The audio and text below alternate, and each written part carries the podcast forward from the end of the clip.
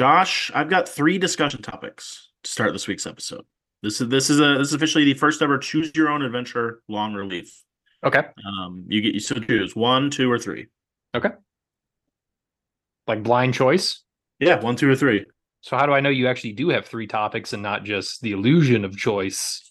Because Josh, I have I have three topics here, three three miscellaneous topics. I mean, what we we've been off the air for like a week or so. The people want to hear our thoughts on current events. Okay, fine. But I, I I reserve the right to keep my thumb on the page if I don't like the topic. Okay, that's fair. Give me two. Two, good pick. Taylor Swift wins Album of the Year at the Grammys and announces her new album, The Tortured Poets Department. Your thoughts? I Are you going back to to the first page? no, we'll we'll, st- we'll stick with it. We'll stick with it. Okay, because the other two options were your thoughts on Drake's Dick video and them turning Big Bird small. So maybe Ooh. we'll circle back to those a bit later. I hope we don't. Uh, um, I thought SOS should have won. Personally, For wit, for which one? album for what do you mean for which one? Taylor won multiple Grammys. I don't know. For album of the, you said album of the year. Oh well, yeah, I guess I did, huh? SOS I- was a song on the album, though. She won for uh for Snooze, did she not? Yeah. Um, Which but can I? I uh, that was my favorite song on the album when it first came out. I thought the album was good, but not great. But I was like, this song is incredible. Oh, so what do I know? I, I I thought that uh, giving Taylor album of the year was kind of a more of a here's an award for the Eras tour slash everything you accomplished last year, not necessarily because Midnights was that good of an album. Uh, I I, uh, I mean, I think Midnights was very good. Um, I thought it was fine, but I definitely thought that in her own discography she had better. well, yeah, but that's because she's Taylor especially Swift. when especially when you've won three of them already. I feel like you have to be held to a higher standard if you're gonna win I think- another one. I think SZA has better albums than SOS. At least one. she only has the one other. No, she does not. Isn't that her only studio album?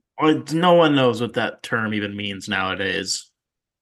People will have like four albums on Spotify, but then th- no, those those are those are those are mixtapes. Those aren't albums. And then If we're, freaking if we're uh, looking at our Spotify, the only things under albums are something called Z from 2014. S. S Z Control. She doesn't have an S. It's not on Spotify then. Yeah, so It you only have exists. Z then Control, unless you want to count the Dear Evan Hansen soundtrack. The Black Panther soundtrack, maybe. Although she only won the one song, I guess, because it was a Yes. TDE album. But Yeah, and then Control Deluxe, and then SOS. So And the essentially, Control only two, Deluxe was essentially shit. only two albums. Can we talk about how Best New Artist always goes to someone that's been around for like five years, someone you've heard of for years? Yeah, I mean, It'd be like I if they- never it'd like. be like if they gave Donovan Mitchell the the best new player in the NBA. It's like, well, no, we're all familiar. That's a really good example considering he got robbed rookie of the year by someone who was not a who was a second year player. True. Um, that was the funniest Well, you want- person you you want- could have picked for that. you want to uh, you want to run through the tracks out here, Josh, of, of Taylor's upcoming album because uh, we've we've done this before for one or two other albums. I don't remember now off the top of my head, but we'll start. We'll start. So it's divided up into four sides. Which I don't have you noticed now on, on Spotify albums will be divided up into disc one, disc two. I don't like that. I don't like it. Um, side A.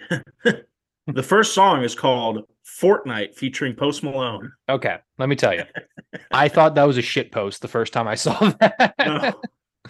Fortnite by Taylor Swift featuring We've Post already Malone. heard that song though. It Yeah. already leaked. Feeling on the board right now. Just find out down to me. tomato. Turns out. Kanye was making a reference track for them. Uh, and then you got the title track, the portrait, to- the the portrait Toets Department. How many times have you called this album Dead Poet Society? Because I'm not going to be able to. Uh, yeah, I mean, yeah. I'm not going to be able to not call it that. Why isn't it the Tortured Poets Society? Because if anyway, How, how uh, many schools do you know have a poetry department? Also, My boy only breaks his favorite toys. Down bad. Moving on. So long, London. But daddy, I love him. that one, that song is going to be egregious. I can already tell you. Yeah, probably. Fresh out the slammer. And then Florida with three exclamation points featuring Florence the Machine. Is- The last time she put an exclamation point in a song was that song "Me" with Brendon Urie. That was, I think, most. I think even Swifties would probably say it's probably her worst song. yeah. So you think this one's going to be three times as bad? I don't know. I mean, it's got Florence and the Machine, so we'll see how that. We'll see. You know what what what the Machine can do to maybe save them.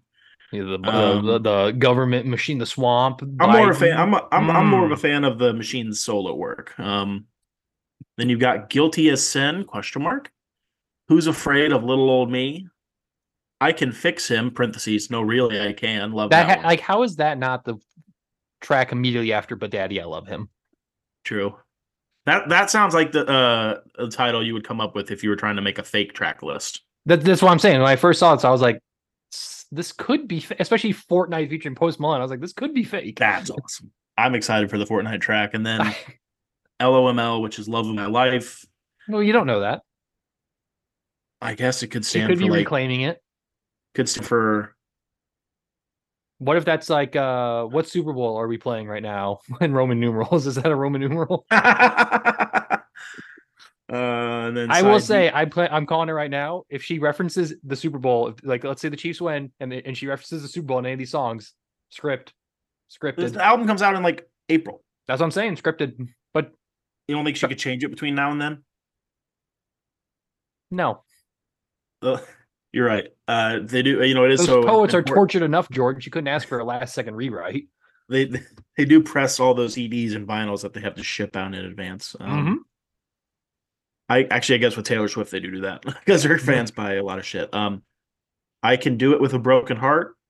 That's the what I say. smallest ma- this next this next one is awesome. Um, this this one will be used against some people. Uh, the smallest man who ever lived. people are saying that that one's going to be about uh, what's his name, Joe Alwyn, the the previous ex. I thought so long London was going to be about Joe Alwyn. It could, I don't know. That could didn't she have another song called London Boy? That could. It is London Boy. No, American Boy is the the Fortnite song. I thought we were Yeah. tying back into that again. I was about to be like, I'm about to blow this whole thing open. then the Alchemy. wait, wait, wait, wait, wait, wait, wait, wait, wait. Who do we think the smallest man who ever lived was? Is it about Rasheed Rice? You think? No, it's going to be about Travarius Ward and Dre Greenlaw on the 49ers when Travis Kelce goes up for two touchdowns on top of them, and he'll look down on Travarius Ward and say, "You are the smallest man who ever lived." And then you've got the Alchemy and Clara Bow is the outro, followed by bonus track the manuscript. Which, I don't. Okay, if she's throwing a bonus track, it's it's got to it's going to be a banger. And that's only on the physical edition too, as well. First off, Oh, really? I I don't like the concept of bonus tracks for any artist. I want to get the, I want I want to say that right now. I've never understood it. Like, what do you mean it's a bonus track? well, it just it's it's. I remember I got uh into this uh, uh disagreement with my sister. She was talking about some Harry Styles song, how he never performs it live, like it's so rare. He never released it. He's never performed it. And I was I looked at her, and I was like, it's it sounds like he doesn't like that song or that's not good. Honestly. I mean, it makes sense if it's like a like a, a song that's been out, and it's not necessarily like like I'm trying to think of an example of like an artist who like put out a single, and then it was like a, a year later The their Fortnite album kid. came out. What? Oh. I were gonna say the Fortnite kid, you know, again. Uh, no, we're waiting on the Fortnite Kids debut album. That's gonna go crazy. Um, I, I I feel like it makes sense. It doesn't make sense when there's just one bonus track. That's what I'm saying. I feel like it's more. I feel Put like it's it more of a. album. I feel like if it's more of like a you put out the album and let's say the album's like really good and concise, it's like 10, 11 songs. And then you got like four or five other songs that are good but aren't maybe part of it. Like you put throw those out on a deluxe like two weeks later. yeah, I like a fact deluxe. I like a bonus deluxe. I love a deluxe. Immediately, that's not a bonus track. That's just part of the album. Yeah, like I said, it's weird to put a bonus track out that's not already out. Like if if Anti-Hero was just like a standalone single Yeah, that was huge and she threw that on there, that would make sense. yeah. It doesn't make sense with a new song. I don't know, man. I don't, I don't know. I don't want to. I don't want to doubt Taylor Swift, especially not fucking Yeah. Hey. Jordan, you, you hear a jet in the sky? She's coming. What? Oh, those memes are so funny. Taylor Swift when she realizes her phone charger's on the other side of the room, and it's the interstellar gift. oh man. Yeah, I, I don't know. I mean, it's it's weird because you would have thought that she would have been like, my album's coming out in two weeks, but The girl, the girl, Yeah, and, pop- like, the I th- I thought- I were thought convinced that it was uh, Rep TV and it's a whole new album. So that's a, that's a W for us. Yeah. Um big big L for the for the rep TV community. And I I need I need to say this as well. Um hand in the air. Before I fully understood that TV stood for Taylor's version when they were talking about it. Whenever I would see 1989 TV trend on Twitter, I thought Taylor Swift had her own TV station. I thought I thought she had her own like MTV. I, You know, I she never, I never if she- cared to look into it because I was like, yeah, of course she does. She's Taylor Swift. If course she wanted to, she could definitely have a show, that Kardashian style show of just her life. yeah, But I guess that would also suck. Yeah. Can you imagine if Taylor Swift had to have like a camera in her face the whole time? Yeah, Oh no, God. she would probably hate that. Yeah. Like an NFL game would break out around her at all times. I can't wait. Oh, I'm gonna punch. I'm gonna punch somebody in the in the face at, at at my Super Bowl party if they're like, "Why are they playing a football game at the Taylor Swift concert?" Or I guess she's not performing, but you know my point. You get my Yeah, but yeah, people people do the same joke every single year. Be like, what what what's all all this football around this Usher concert? right. Or like, oh, they they started. They decided to play football in front of Taylor Swift. Yeah. There's gonna be somebody like that, but To be fair, if I if I, you know what, Jordan, uh, I'll I'll tell you right now, if we ever are just like walking down the street, and we run into Taylor Swift, I'm gonna start playing football to look tough. I don't think you playing football will make you look very tough. I've seen I you don't play know. football. I've if seen you play start, football. If I just start mossing you, I, I've seen you play football, Josh, and you've seen me play football, and at best, we are both steady tight ends. Which shit, Travis Kelce. Shit, never mind. thank you.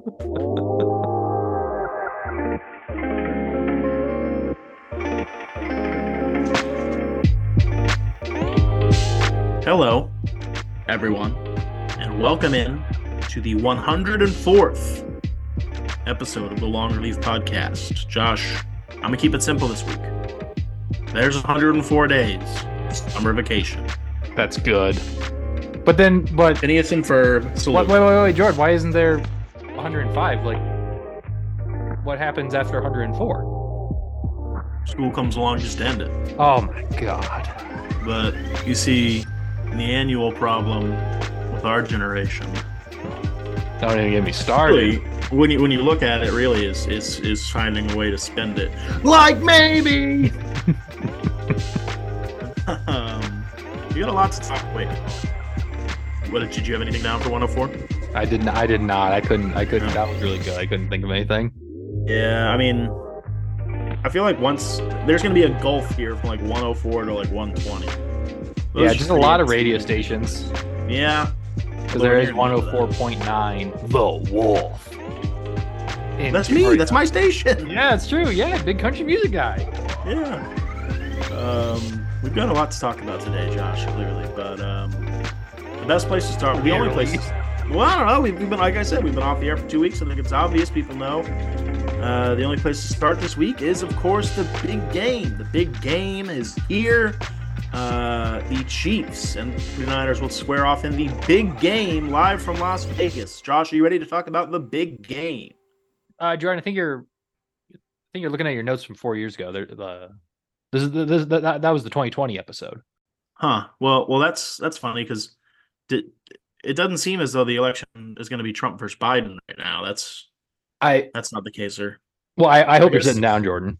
Well, Nikki Haley lost to nobody, so I guess maybe that is going to be the case. But I don't know. I mean, all things considered, we're, we're safe because Billie Eilish didn't win Song of the Year. They're all, "Sh- shit, we just discussed that too.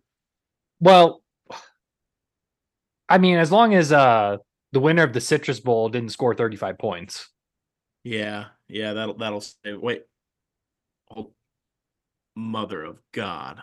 Well, okay, okay, okay, okay. Well, look, look, look. The Chiefs aren't the home team in the Super Bowl, so that's fine. Ooh, you what? Oh no! Wait a minute. All right, that one's that one's just 50-50. That one's not that. The- yeah, the, the list of similarities. According to you, the. Chiefs playing in the Super Bowl is 50-50 every year, so Yeah, I mean, hey, that's the life of a Don. Uh, yeah, we've arrived. Um, Josh and I are here in Vegas at the MGM Grand at our official Long Relief Podcast studio. Thank you to uh, Coors Light, our sponsor for for setting us up here, our our, our wonderful sponsor. We've been having Um, a lot Josh? of fun out here during media day. Uh, you may have seen a viral clip of Jordan asking Brock Purdy if he thinks he looks like Lee Harvey Oswald. which he does. He does, unfortunately for him. You may have also seen Josh asking Travis Kelce who gets a ring first, Taylor Swift or the 49ers. That's true. You also maybe saw Jordan ask uh, Travis Kelce if he invented the taper fade. which he did. Um, that is the Travis Kelce haircut. Please credit. Um, the Chiefs and Niners are here in the Super Bowl. My Chiefs are back. Four out of five years we've been in the Super Bowl. I What can can't I believe say? they It's didn't make it. The I cannot believe the one year they didn't make it was the one. Mm, the, The two, year the two years, the two years Patrick Yeah. Mahomes has not made it. That mm, The Chiefs Chiefs Rams Super Bowl is destined eventually in Mahomes' career. I, Eventually, I they'll need there. it. I need it so bad. Oh, Jared uh, Goff, und- uh, is he undefeated against Mahomes? Yeah, he is. Oh my god, I needed, I Yeah, needed that Super Bowl so bad. Yeah, I mean, yeah, we'll get into Goff and the Lions and, and their their loss and the Ravens, etc. But I want to set the stage a little bit here because Niners Chiefs. It I said before last round, this really does feel like we got the best teams at the end, and especially now in the championship. Uh, again, in the big game, can't call it the Super Bowl. Um, Whoa, uh, it really is just true, and I, and it's and it's not true from a standing standpoint, obviously, but I think when you look at it, you have on one side Andy Reid, Patrick Mahomes, Travis Kelce, and the Chiefs, who are effectively the status quo, right? They're high flying air raid offense. They're what this league has been built on for for some time now. On the other side, you have what I think is kind of the final form of the current age movement over the last like five to ten years has taken place, which is analytics, which is smart running the ball, which is untraditional roster building, you know, like Mr. Irrelevant at quarterback, it's the 49ers. And so it really does feel like the stage is set between you know, I don't want to say the two best teams in the league because that, that's that's that's kind of obvious because we're in the Super Bowl, but it really does feel like we've got an all-time matchup, at least from from a week leading up to the Super Bowl standpoint, Josh. But how how do you look at this? Because I obviously am am looking at this with Chiefs Kingdom red colored glasses. Um, no, I mean, I I definitely agree. Uh, I wouldn't call this Chiefs offense high flying as compared to previous years. Uh, this is definitely the I don't know lowest altitude Chiefs offense uh, of the Patrick Mahomes era. Um, I, I I think just like the calling card of this Chiefs team is oddly enough defense, um, and just you know keeping the ball in Mahomes' hands, and you know eventually think good things are going to happen if you keep doing that. Um, gosh, shout out to Spags, man, what a guy! I love him so much. Yeah, Um, and Spags we trust. and I can't believe he didn't get any head coach interviews. Um, I can. and then yeah, I guess if he he's what, what does he have to prove? Um, Oh yeah, I don't honestly even know if he wants one. that's what I'm saying. Like, what does he have to prove? Who cares? You want to go try to turn around the Panthers, or do you want to just be the man? And um and then for the for the 49ers again like you said this is just kind of like the new age um I, I wouldn't necessarily call it unconventional roster building because they didn't draft Brock Purdy with the idea of actually playing him especially this fast like that just Um, kind of happened with Jimmy G's injury with circumstances, um, yeah, but I think they just in general that I think it is a little unconventional to have so many star players and like you're it, it's it's unconventional in the sense of they're just really good at their jobs that they can draft guys like Brock Purdy in the seventh round. They can draft random guys that are going to play great and get them on cheap contracts. Where do they take Deebo in like the third or fourth? Am, am I? I don't think he was a high up pick, but my point being that like or just smart non I don't know not not necessarily I, I was but at the same time you have Christian McCaffrey you have Deebo Samuel you have yeah uh a high end receiver in Brandon Aiyuk and I think their whole their pretty much their whole team is homegrown except for CMC uh Chase Young, but he's kind of bad. and So I'm thinking stars only yeah. Um, so I mean, like they do have a plethora of talent. It's not all Yeah. scheme. Um, No, I know. It just it just doesn't feel like you know. Normally, it's when when you when you get to the Super Bowl, there's you know it's either this team has a couple stars, a couple strong rookies or whatever. But I feel like the Niners are just all stars, and it, it doesn't obviously work that way. So I don't know how they did it. Really, like I said, it's just they're very good at drafting and finding guys. Yeah. Um, so yeah, the stage is set. All the storylines of the season converging at once in Las Vegas, which interesting Super Bowl city. Um, obviously, I know that it's a big enough city and it's good or whatever, but I don't know. It, it just doesn't feel like Las Vegas is a Super Bowl city to me. Yeah, but it kind of does at the same time. I mean, I mean, we'll see on Sunday, but it just feels to me the Super Bowl is like New Orleans, the bright lights, the grandi the grandiose of everything. and Las Vegas has no bright lights. That's what I'm saying. I know. I'm That's why kidding. it I- I know, feels I'm like a- agreeing with you. I know. I was making fun of myself a bit there. Um, Hmm. yeah, we, we want to talk about last or two weeks ago. Like, we, well, you want to talk about last week's game, the Pro Bowl? Um, Yeah, might as well. I actually did like the Pro Bowl. I didn't really I watch much of it. I like the experiments they did with the tug of war and the um. They had they had this one challenge that was like it was like a sled. You know how you push the sled, mm-hmm. but it had a bunch of weights on it, like pretty much just plates, and it was all the O linemen. It was like all the big boys to Yeah. run out there, pull the plates down, run them back, and then eventually push the sled. And it was it was cool just to see the the big O linemen because you know obviously you see speedy receivers and running back and stuff, but yeah, you don't realize that those are probably the best athletes on the field. Right, and they, they did uh they did the, the perfect catch competition with Puka Nacua who won, and he was going up against um I can't remember now, which is probably for the best because the guy he was going up against didn't catch his ball. He had three attempts and he didn't catch it, and then Puka Nacua just caught his. Puka was wave uh, wakeboarding and he caught it. yeah, Pretty cool. it's all. It's kind of like uh, who was it in the dunk contest that did a layup? I know the clip you're talking about. All timer. Um, conference championships though. Which which one do you want to do first? Uh, let's start with the start with the Chiefs. It was the early game. All right. Um. What the I- hell was Monken thinking? I- yeah. Uh, yeah. That's What the that's hell was storyline that? The storyline from this game is what did the Ravens do? yeah, they run the ball like what? They they ran the ball like six times, Seven. seven times against a what lower half Chiefs Yeah, run not good. defense. I mean, Chiefs defense played very well, but yeah. oh yeah, Spags called the game of his life, but he also if we're weak at Monken anything, we're weak at defending. We're weak at defending the run, and that's what the Ravens are good at, and they just didn't do it. They just They- abandoned the run. It's it's like instead it's like the Impractical Jokers hacked the helmet com system. He's like, all right, now throw the ball to yourself, Lamar. It, it really they really called a like a Madden game script Yeah, where I, I I only run the ball really if I need like two yards or if it's first and ten. Yeah. It was it was it was some of the worst game planning I've ever seen in my life, especially in a conference championship game. Like, Yeah, they it, just was- had- it was They just had Lamar look 30 yards downfield every single play. I, that I- I that didn't that game felt like a stinker noon slate game in week nine between the Cardinals and Bears. yeah, Uh, that guy, I mean, I mean, obviously, it was great defensive plays were what was was the reason for that, not necessarily poor offensive play. But uh, poor did- offense definitely was a, that a- a too. factor. well, now how how much blame does Lamar Jackson get after this? He's not the one calling all the bad plays. But it's zero to hundred. What? How much? How much of the blame do you give Lamar? I'd say 40.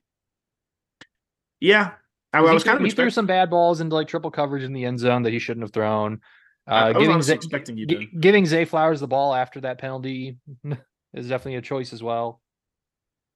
Zay Flowers fumbling into the end zone. I mean, Yeah, pretty much everything went wrong for the Ravens because that was a winnable game for them. If that Oh, Zay yeah. Flower, if that Zay Flowers touchdown stands, and if they get one big play, they can win that game. Mhm. But they didn't, and I, I honestly was expecting more pushback from you on Lamar slander. So No, pretend. So, so I'm gonna. This take is gonna sound defensive. So pretend that you got upset at it. Ah, I'm gonna say, like I said with Josh Allen last week, Josh, you have to acknowledge that he couldn't get it done at the end. You don't have to obviously blame him. You don't have to make it a big thing, go criticism on it, but you have to acknowledge it. And I know a lot goes into it beyond the QB, as we said, maybe 40% total more, but the difference between the two guys in the Super Bowl and the 30 plus other guys playing quarterback in the league is that the two guys in the Super Bowl got it done at the end of the game. Brock Purdy didn't play well against the Packers, didn't play great against the Lions for much of the game, but then stepped up when it mattered. Patrick Mahomes, that's what he's done his entire career. Again, first off, though, Brock Purdy played like ass against the Packers, and the Packers dropped like two separate pick sixes. So yeah, they did. He didn't get it done in the end. He got lucky in that game. Like let's not. Let's well, not he got lucky ourselves. during got the game, lucky. but then he got it done at the end, which is but my point. lucky. I, yeah, I, I, I mean, I agreed with that last week, but I, yeah, I don't know. So we'll see. I mean, the Kelce Mahomes connection is chef's kiss right now. Last week or was amazing. What? Who? Kelce and Mahomes. Oh, I'm thinking of Maato. Uh, yeah, Mahomes and Maato. Yeah, uh, the Mahomes and Maato connection is is peak. Chris Jones is a psychopath. There might be something to giving incentive contracts to specifically pass rushers. Like, yes, it doesn't make sense for everybody, but if you told Chris Jones, Myles Garrett, etc., okay, here's your base salary, and then every sack you get, you also get a million dollars. Like, yeah, the the motivation you can see it on Chris Jones in that last week when he was playing for a million, and then he got, I think he got another million dollars because the Chiefs made the Super Bowl. Like I think that was in his contract. Like, why is that not in everybody's contract? It, I mean, it pretty much is. I know, but they, they all make some amount of money. But I feel like what why is it like why is everybody not like if you get a sack in the AFC Championship game, you get a million dollars? I feel like especially the, the the bench players would be going crazy. um, O line held up all right. L'Jarius Sneed as the man stood on business against Zay Flowers. Yeah, I don't know. I don't know what else there's to say besides what the hell the Ravens just do. Yeah. Now, did the Chiefs win that game or did the Ravens lose that game? Both. Yeah. In this case, it was both. Um, other games. Speaking of a team that lost a game, if there's anything that makes me confident against the 49ers this week, it's that both of their last two wins came at the end. They fell behind in the hole and then came back. And that, I guess I don't know if that's a good or bad thing. It Means you can never count them out.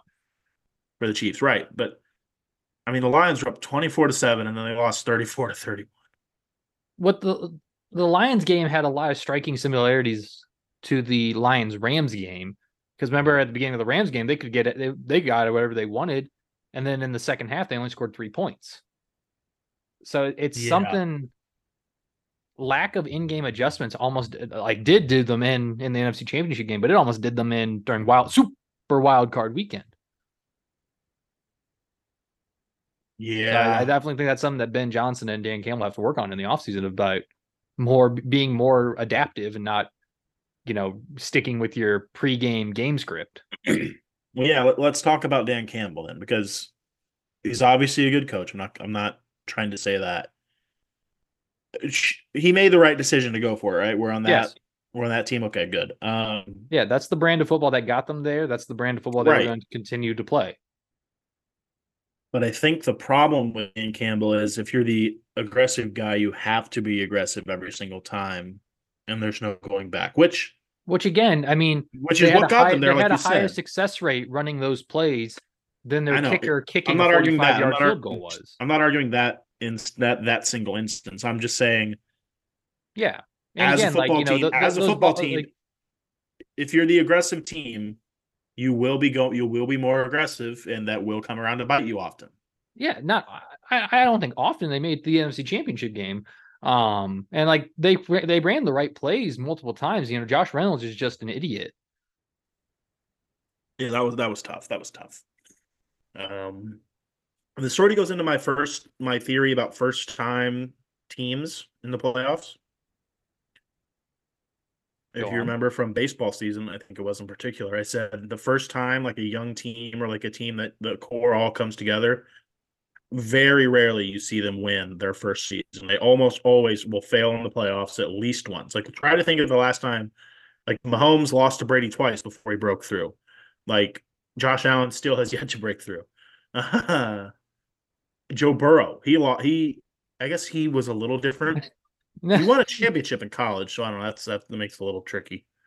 My point being, the Lions. Maybe well, this was just their ceiling. Joe Burrow college, and you got to count Jared Goff actually making a Super Bowl. Fair, but Dan Campbell, first time head coach, so many young guys on the offense. I mean, they're going to be back next You- year. They're they're Um, going to be they're going to be the sexy Super Bowl pick next year. they already were this year. Um, No, not at the beginning of the year. you know what? Uh, you know what I think the Lions need to do. What? They got to. I don't know if they'd accept this trade, but they got to get a guy like Matt Stafford, man. So you're slandering all now? Pick a side, Ashwin. Pick a side. I, I just don't know. I just feel like I just feel like uh, maybe a Matt Stafford could get them over that hump. Happy belated birthday, Matt Stafford. good, good one. I'll, I'll give you some some laughter there. Uh, let's talk about this game though. Let's talk about the Super Bowl, the the big game, the um the the the, the granddaddy of them all. Isn't that what they call it? I have no idea. That's what they call the Rose Bowl. Uh, yeah, I don't, I, I don't know. It's interesting because as a Chiefs fan, um, I've been in this position now four times, and if I were to rank how nervous I was before each Super Bowl, I did this as an exercise. The first one, 2020, I was obviously the most nervous. The second one, I think, is this year, which is strange. And then after that was last year because last year I was kind of like, huh, maybe this is the year Mahomes gets number two. But in my head, I was like, holy shit, he, we made a third Super Bowl. Hmm. And, you know, we had missed it the year before, so it felt like we were back. But right now, the idea of grabbing number three and, you know, really launching into a dynasty. So, uh, and then obviously, last place would then be the 2021 Super Bowl against Tom Brady, where honestly, that year I kind of felt like I was just happy to be there. I was like, holy shit, there's no way we're going to actually win back to back Super Bowls, is there? And then we lost, and I was like, ah, yeah, drat. But here we are now. Here we are now trying to win back to back Super Bowls. So I'm I'm more nervous this time around just because I think I, you know, the historical ramifications of it are kind of setting in more. But um, yeah, I, I don't know. Should should I be nervous? Should I not? Well, I mean, with the power of the Swifties on our side, anything is possible. But uh, the spread has moved back and forth. The 49ers are 2.5 point favorites. The over under is 47 and a half. Josh, who are you taking in the I'm big gonna take the Chiefs. Um, just like that pedigree of being there before, like you had mentioned. I, I don't think anybody is playing scared on that side of the ball. Um, and I really just don't like the 49ers, man. True. I mean, if it was the Lions, I, I heard some. I don't remember who it was. I heard some podcast that said if it was the Lions, the whole country would be rooting for them. oh, of But course, fact- just because they're the they're the new they're the new team. Right. But also the fact that they were uh they were in the Super Bowl literally against the Chiefs four years ago, I think Exactly. just makes a lot of people be like, What? Well, it's like the 49ers are historically very successful franchise as well. Helps. I mean, uh a couple years ago, I think a vast majority of the nation was rooting for the Bengals over the Rams. Um, 'cause Yeah. they were like the Yeah. scrappy, fun startup team. yeah. I don't know. Hell, I was rooting for the Bengals up until the Super Bowl. then I was like, God damn! I think I remember saying like, I don't want to root against the Bengals. Yeah. Um, I'm obviously gonna also take the Chiefs. no. Josh, who's in your SB tier? um, I've got the Chiefs. That's I've it. got the I've got the Bills. I've Uh, got the Chiefs. I, I I'm not counting out the Eagles just yet. yeah. Jury's still out. Jury's still. I mean, think of all the lessons they've learned by not playing in these previous few games. Right, right. I mean, rested. I want it to be yeah, w, WWE style. They're like, wait, that's Joe Burrow. Joe Burrow somehow healed and he's leading the Bengals down. Uh, Suddenly healed. You think? You don't think? He comes out of the darkness. uh, yeah. I mean, I'm I'm I'm pretty confident. Uh, I don't know. I wrote down three keys to victory here. So, by the way, I saw during the KU game this past weekend, it said uh the strengths for KU were it was listed as KU? their yeah, I was literally I was watching the KU basketball games last weekend, and it's under it's, it said like strengths, key to victory, whatever, and under strengths it said the starting five. To which we were all like, yeah, no fucking shit. The best What? players on the team are the strengths. Crazy. What? Um, hmm, What makes this team good? Probably they're good players. right. You, you do see that once, like once a season or so. It'll be like an NBA graphic of keys to victory. Outscore them. Hope LeBron doesn't show up. Yeah. turn all the lights off in the arena. Like there'll be like the Hornets announcers are having some fun with it. Uh, but my keys to victory. One, Mahomes cannot be running for his life the whole time from Bosa and Chase Young. Mhm. 2021 Super Bowl when we lost to Tom Brady.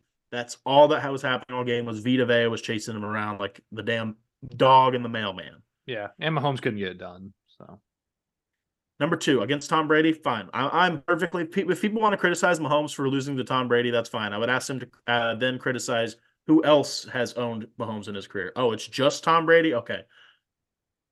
Number two, my number Goff. two what? he hasn't beaten Jared Goff. Okay. Um, he hasn't. Yeah, I guess he also hasn't beaten like fucking. Joe Montana. Who was the quarterback when we lost to the? Anyway, I was trying to think of when we lost, like whoever our worst loss from the season was. But uh, my number two key to victory: one receiver besides Rashee Rice has to step up, literally at least once. Literally, just give me one MVS seventy-yard bomb to set up a goal line run to Pacheco. I'm saying literally, I need. You want a need one- 70 yard bomb to set up a goal line run? Josh, what you don't understand about Marquez Valdes-Scantling is every time he finishes a game, if, he, if MVS has a good game, his numbers are three catches for 118 yards.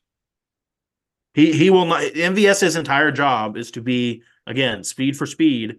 It's to literally just try to outrun everybody, and then whenever it, whenever you do outrun them, hopefully Mahomes sees you and throws it to you. Well, you, you just have to. You, I, I think the uh, the other half of the plan is he runs by a defender because the defender goes, "Ain't no way he's throwing it to MVS." Right. His I mean, that's what happened on the big third. That's what happened on the big third down this last week. That's that's exactly. It was third and short, and Mahomes needed to pick up the first down. He gunned it 30 yards deep to MVS. That's what, whether all it's of, that, whether all it's of those drop passes just lulled every defender to sleep. it was the long, a long con. That's what I'm saying though. Is I need, I need that. I need Justin Watson to have a huge like fourth down catch in the second half. One receiver besides Rashee Rice has to step up and, and play big. Sky Moore is coming back. Look, Sky Moore. Darius Toney playing. Uh, I think he had another kid. Um, that's what they're gonna say at least to keep him away. Uh, I saw a tweet that you ever see a tweet that's like not that funny, but for whatever reason it makes you like I audibly laughed. It was a tweet of Kadarius Toney. It's it's they asked him, "Do you think you're a number one wide receiver?" And he said, "Yeah, when I get the ball, yeah." And somebody just quoted it in all caps, "Shut the fuck up." I, I just I just laughed my ass off. Um, and then my third key to victory: defense has to stop or at least limit the big plays from the 49ers because they're gonna run the ball, they're gonna move the chains. We're gonna be like, shit, dude, we cannot stop them on third down or whatever. But so if we can stop Purdy from connecting to Deebo for a 70 yard pass to set up a goal line run, see, I call it both ways. Um, if we can do that, I think we'll be in good shape because the defense will make big plays. Chris Jones will get sacks, maybe not sacks plural, but uh, I- I'm confident if we can do that. If we can do those three things. Um, Joe Thuney is likely out, which sucks. So that's that's that's that's really the big story to watch. Is we're gonna know, I think, by halfway through the first quarter if we're in the same situation. When we when we lost the Super Bowl to Tom Brady and the Bucs, I knew first quarter when like literally every play was Mahomes dropping back and then having to roll out and like maybe improvise. Remember the remember the sidearm like sideways pass he threw? Yeah. Like like I like if we if if we see shit like that going down, I'm gonna be I'm gonna be very nervous. But uh yeah, I mean Allegretti played good last week as the backup O lineman. Jerick McKinnon's gonna be back. Did you end up playing him in that in that fantasy league room? Nah, I'm going with Edwards-Helaire. We'll see. Um, I do have some prop bets down here, Josh. We have we have some fun. just kind of, like this is our kind of our insider intel.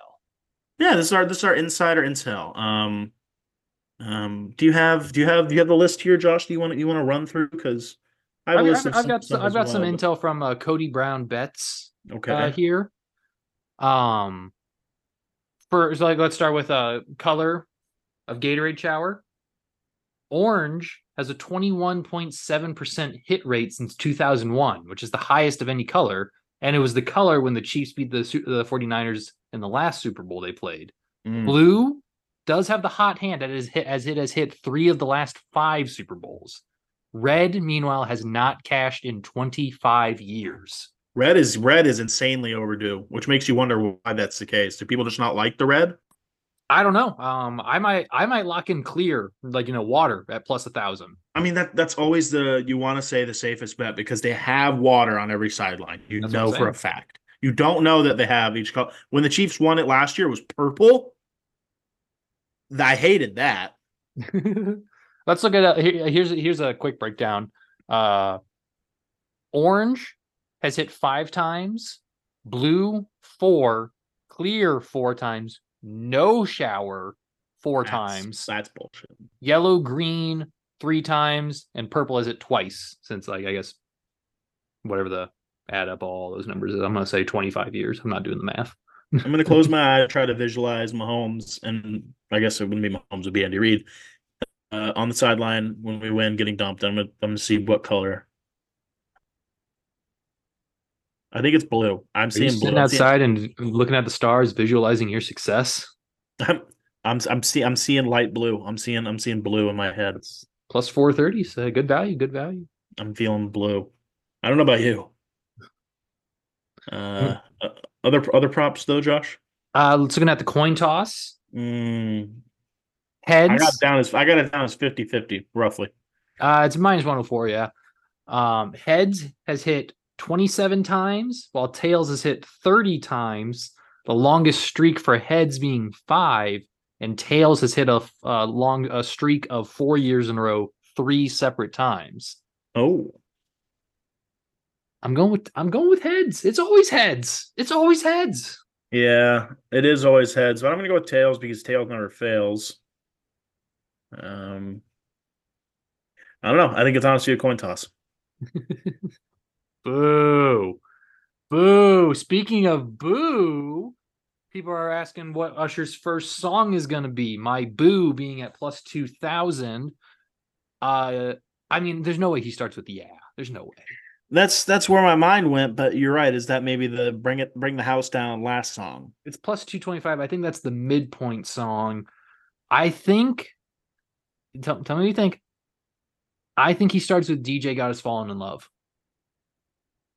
I think that's kind of more. I think yeah is the song you bring out the guests to.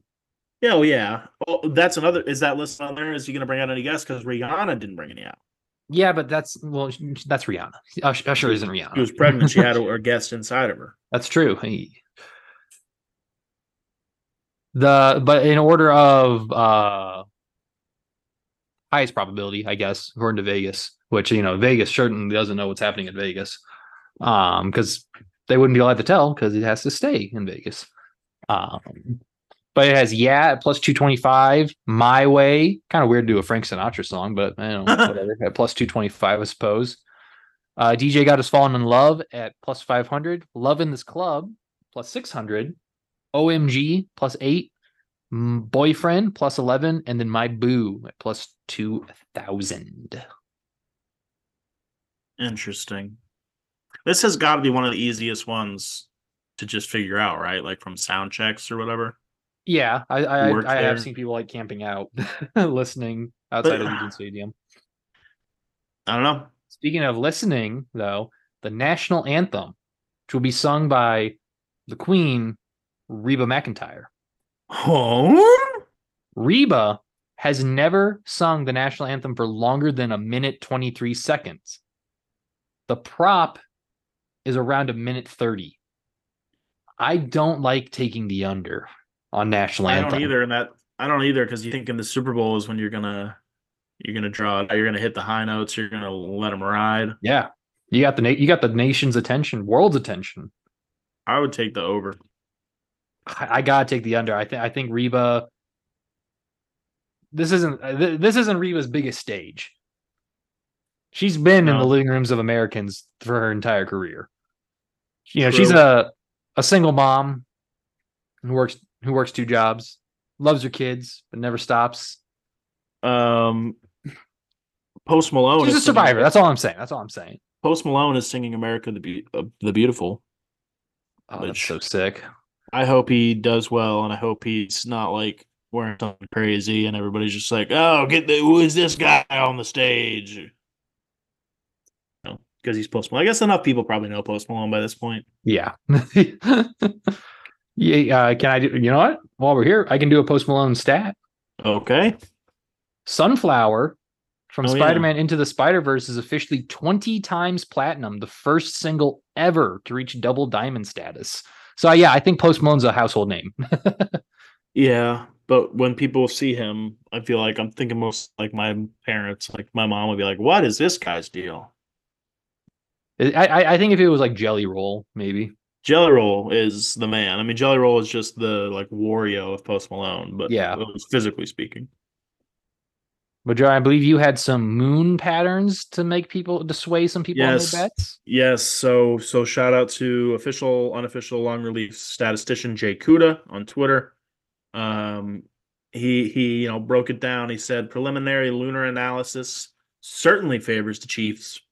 The day of the Super Bowl is a waxing crescent moon, and the Chiefs are 19, actually 19 and one in the last five years under waxing crescent conditions. By far their best moon phase.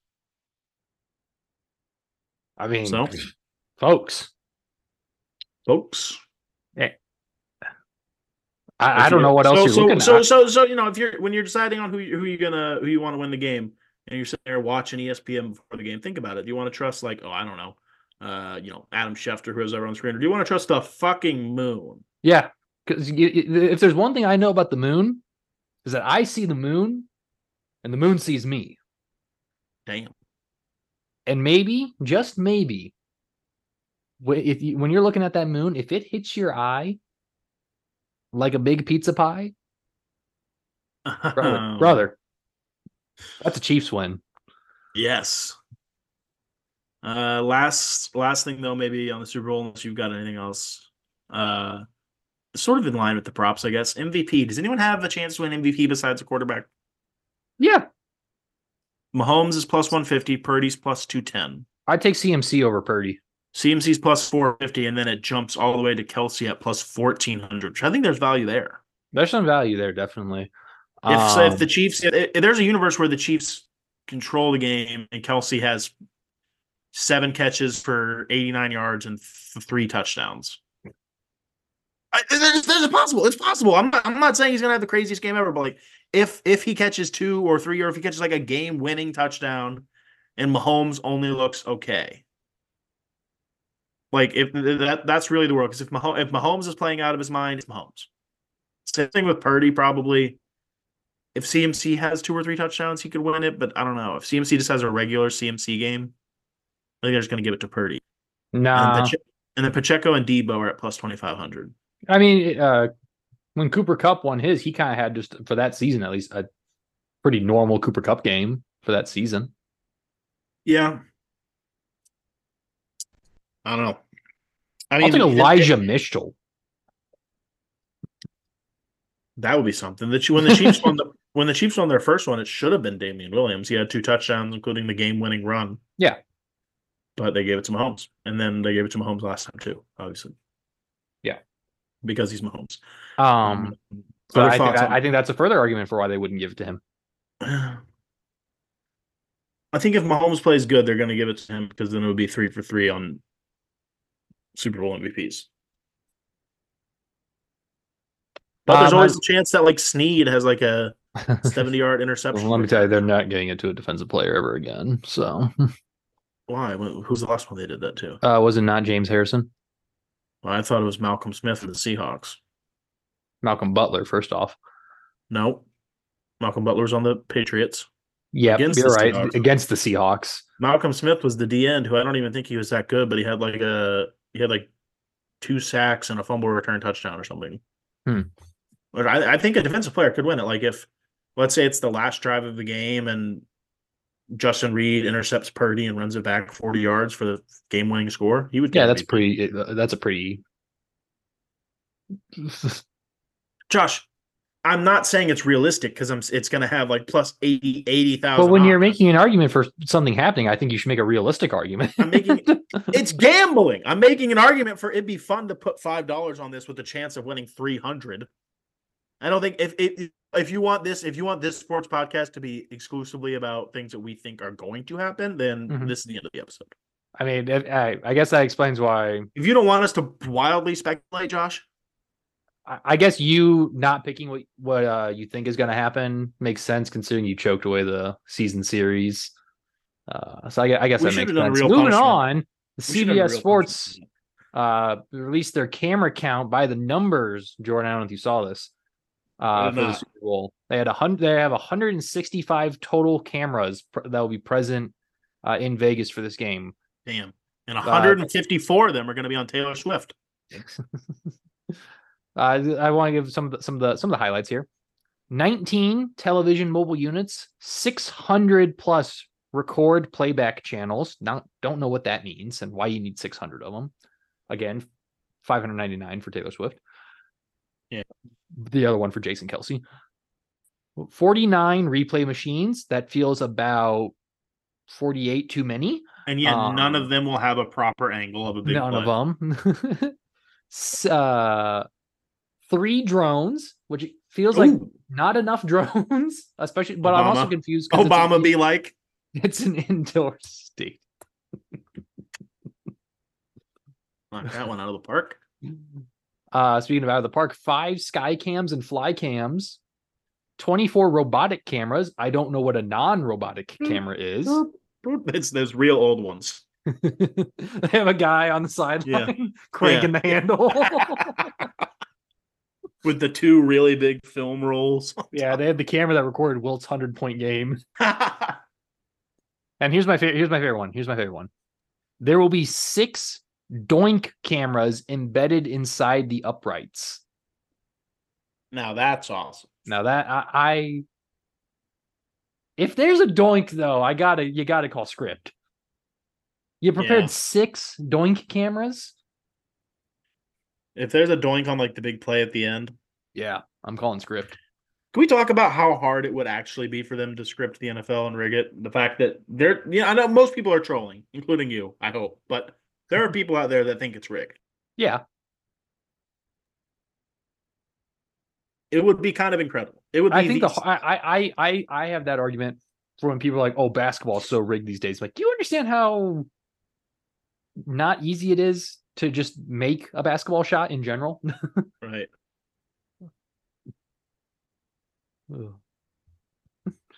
But that is all I have for the uh, Super Bowl, Jordan. Uh, all right. Well, um, uh, we we give our picks on the game over under 47 and a half. Uh, give me the over. I hope, but I'm thinking like I'm thinking like a 24-27 game. That's what I thought last week, and then it was not that. It was much lower scoring. So I don't know. I think we'll know pretty quick if it's going to be a high scoring game or if it's going to be like a total locking horns.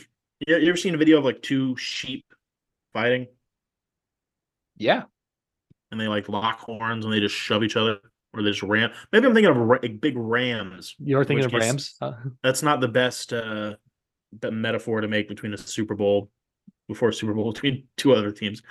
Um, yeah, score. Give a score prediction for the people too. Give a score prediction. Fuck it. 27-24, like I just Oh, said. oh shit.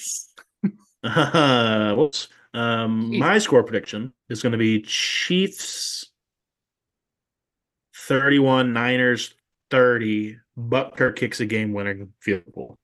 I do not want Harrison Butker to be the hero.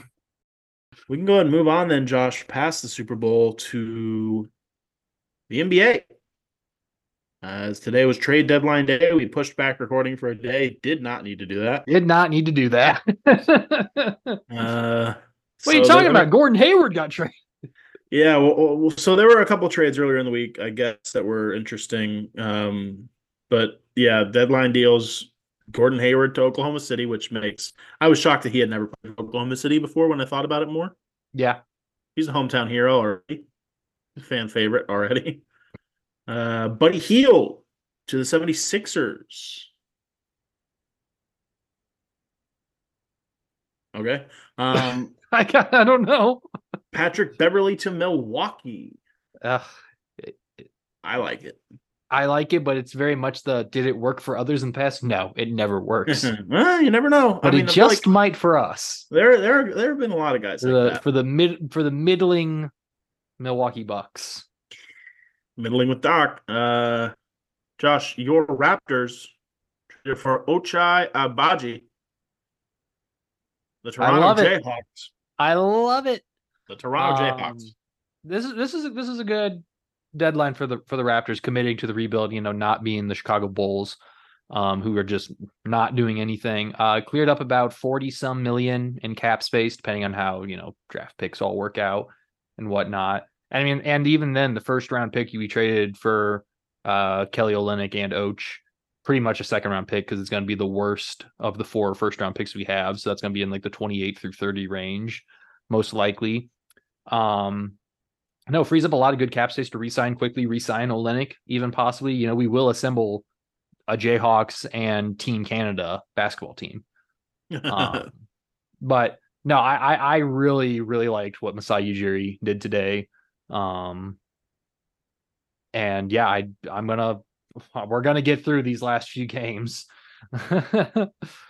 Damn. Um, You we will be watching, but man, I'm just gonna be mad. Even though I know we're gonna, even though I'm expecting us to lose and like think we should lose, I'm still gonna be mad every time I watch it. Trading Dennis Schroeder for Spencer Dinwiddie didn't really make much sense to me. though. yeah, that that was strange. Although Dinwiddie's getting bought out. yeah. Well, I mean, if his contract, if his contract's still in crypto, I mean, it's he's basically free. Uh, Schroeder, there's Schroeder's all-time NBA bag fumbler, right? I thought Schroeder was gonna get traded to the Lakers again. He was owned. He was offered like a seventy million dollar deal with the Lakers, and he declined it to bet on himself, and then he ended up. Since then, fair. he's, boun- he's bounced around a few times. to be fair, he claims that contract never existed. Oh, fair. I didn't know that. Um, either way, uh, salute, I guess, to Oh, breaking news: what? C.J. Stroud is won Rookie of the Year. Ooh, Josh, bummer. Told you that Pol- was going to happen. Politics. It's politics. It's politics. Bummer. It's politics. Moving on to the second one here. Joel Embiid has torn his meniscus flap, which I didn't know had flaps. I don't.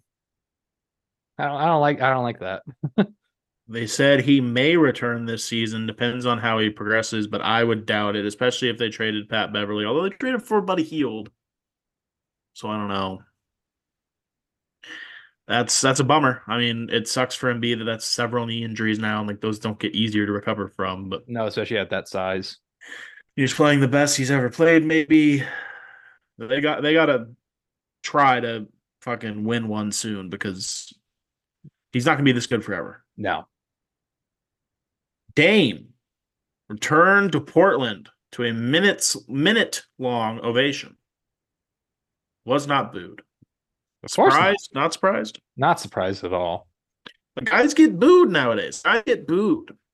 Yeah, That's one but thing about I, I I think they just didn't have to pretend he's good at rapping anymore, and that was I think that's nice. That was the consolation. nice.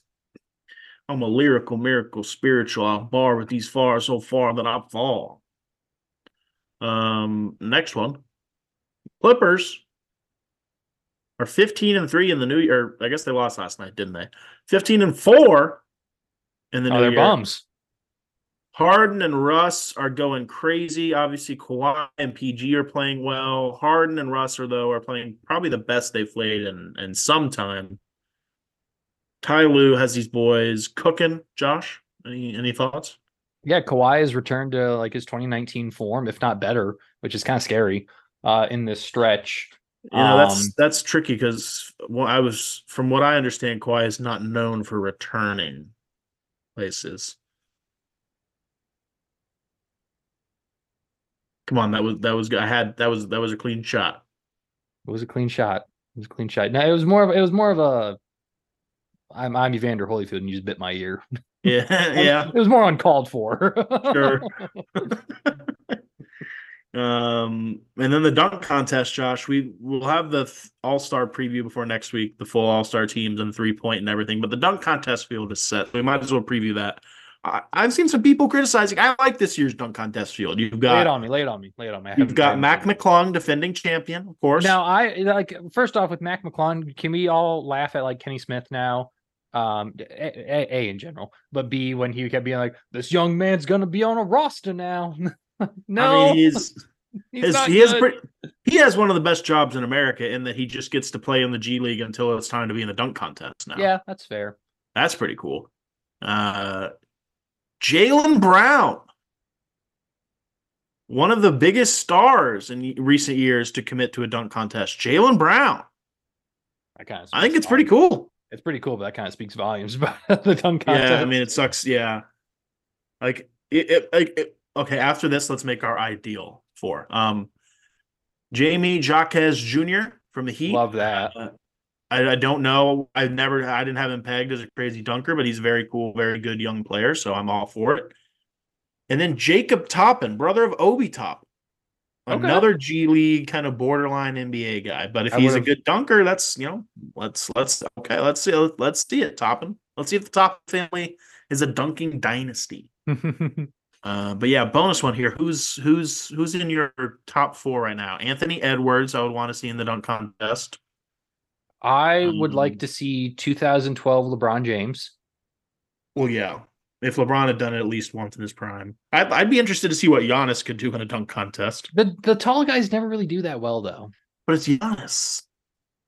You could do something. You're probably right. Um, because they don't have a lot. They don't really jump the highest because they don't need to. So they don't have a lot of time to do things. Ja Morant, Ja Morant definitely healthy. John except he's not allowed to use any props just to be safe. That's true. We can't have that. and then one more. I mean, didn't Donovan Mitchell do it one year? I think. He did. It'd be cool. if He went back into it. I mean, would anyone be opposed? Maybe they do a regular dunk contest every year, but then they also just do an Aaron Gordon versus Zach LaVine. Uh, no, because I don't. Those they're both bad now. Uh, I think they I should. bet they could both still fucking. I think they throw should. down. I think they Aaron Gordon's get- a defending NBA champion. I think they need to get with the times. I think they need to start calling in like some YouTubers who all they do is post like dunk videos and stuff like that. Who are like they don't care if they get hurt or anything. They're gonna do the craziest shit. No, I mean that's what Mac McClung is. Yeah. I I, I don't. ha- I like this field. It's a good balance of McClung is obviously the champion, a star, Jaylen Brown. You know what? You know what Jaylen Brown can do to get to get a fifty? What? Dribble with his left and then just do a normal thing. I'm like 50, 50, 60, 60. uh, but that's but that's they were gonna have Jayson Tatum, but you have to be 20 to be in the dunk contest.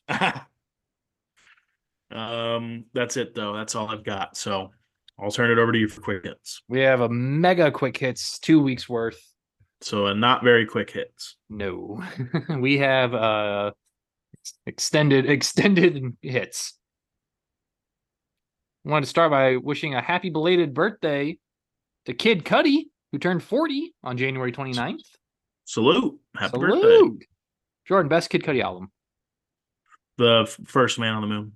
First man. I like the second man on the moon.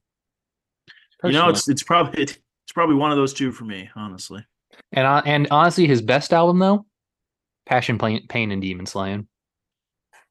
Um, Personally, personally, um, you're a bit, you're a big speed and bullet heaven guy, aren't you? I got to be a thousand percent honest. I thought that's one you were talking about. That's why I was like, um, I thought you were Nope. doing a bit. I thought you were doing a bit. Yeah, no, Nope. but now that I remember that, correct. The Passion, Pain, and Demon Slayer was, was very good. Very good. I was thinking, I was literally thinking of the album artwork of Speeding Bullet, no, which is com- it's comfortably one of the worst mainstream albums released Yes. in, in the last like decade or so. But absolutely. hey, But shout out to Kid Cudi. Um, salute. very good guy. Very This is a pro Kid Cudi podcast. very pro Kid Cudi con- uh, podcast. Um, when we're talking about his influence, I mean, for for the bad man, uh, 808s and Heartbreak is, I I love it. That's probably I because mean, that's- the amount of Kid Cudi influence, and same with Kids See Ghosts. It might as well just be a Cudi and Kanye collab album. It might as well Yeah. be the precursor to Kids See Ghost. Exactly.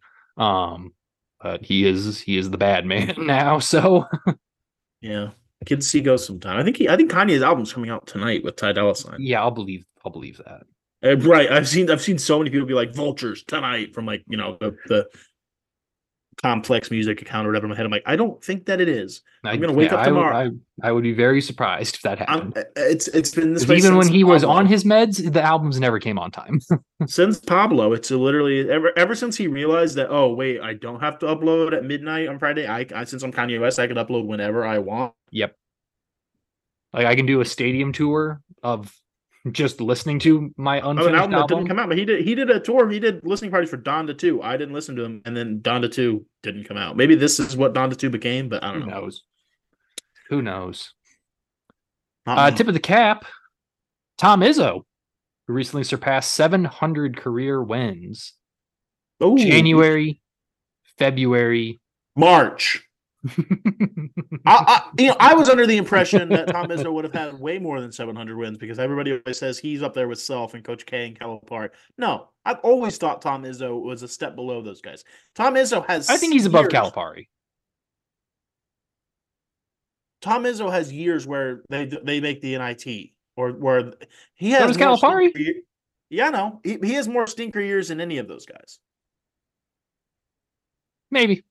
I don't know. there's there are several years where he gets in as like a 12 seed or a nine seed or something, and he doesn't win anything. It's like "I- I- Izzo, it's March. No, he's just a good coach. Well, he's, he's a good coach. Don't get me wrong, but I don't think he's on the. I don't think he's S tier. I don't think he's S tier. Okay. S tier would be Coach K, Self, Roy Williams, Jay Wright, and Calipari. Okay. Well, I've heard some things about John Calipari. I'll have to tell you about him off. That off he's a fucking douche. That's the rumor. I don't know. Uh, I want to give a tip of the cap and congratulations to Marc Gasol. Yeah, uh, After 20 professional season, 13 of them in the NBA, officially officially retiring and hanging them up. Uh, have some rose on the Raptors, champ. Thank you. Now you said in 2017 that you could beat Marc Gasol in a three point contest. Yes, I Fact or could. fiction? Yes, I did. And yes, I Could could. you today? Maybe. I'm give me, like, let. give, me, give me like a week to train. Yeah, yeah, I could. I'm not even gonna. I'm not even gonna. Oh, a week of training. That'll catch you up. He's Yeah. probably only been training for a few weeks. Uh, I'm just gonna let you sit in that one. I'm gonna let you sit in that one, in hopes that one day you run into Marc Gasol on a basketball court. And uh, yeah, if I if I ever get the opportunity, Jordan, I will challenge Marc Gasol to a three point shooting contest. Okay.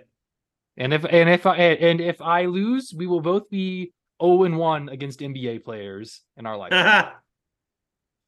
That's true. Shout out. I, I clamped him up though. I had better defensive stats. yeah.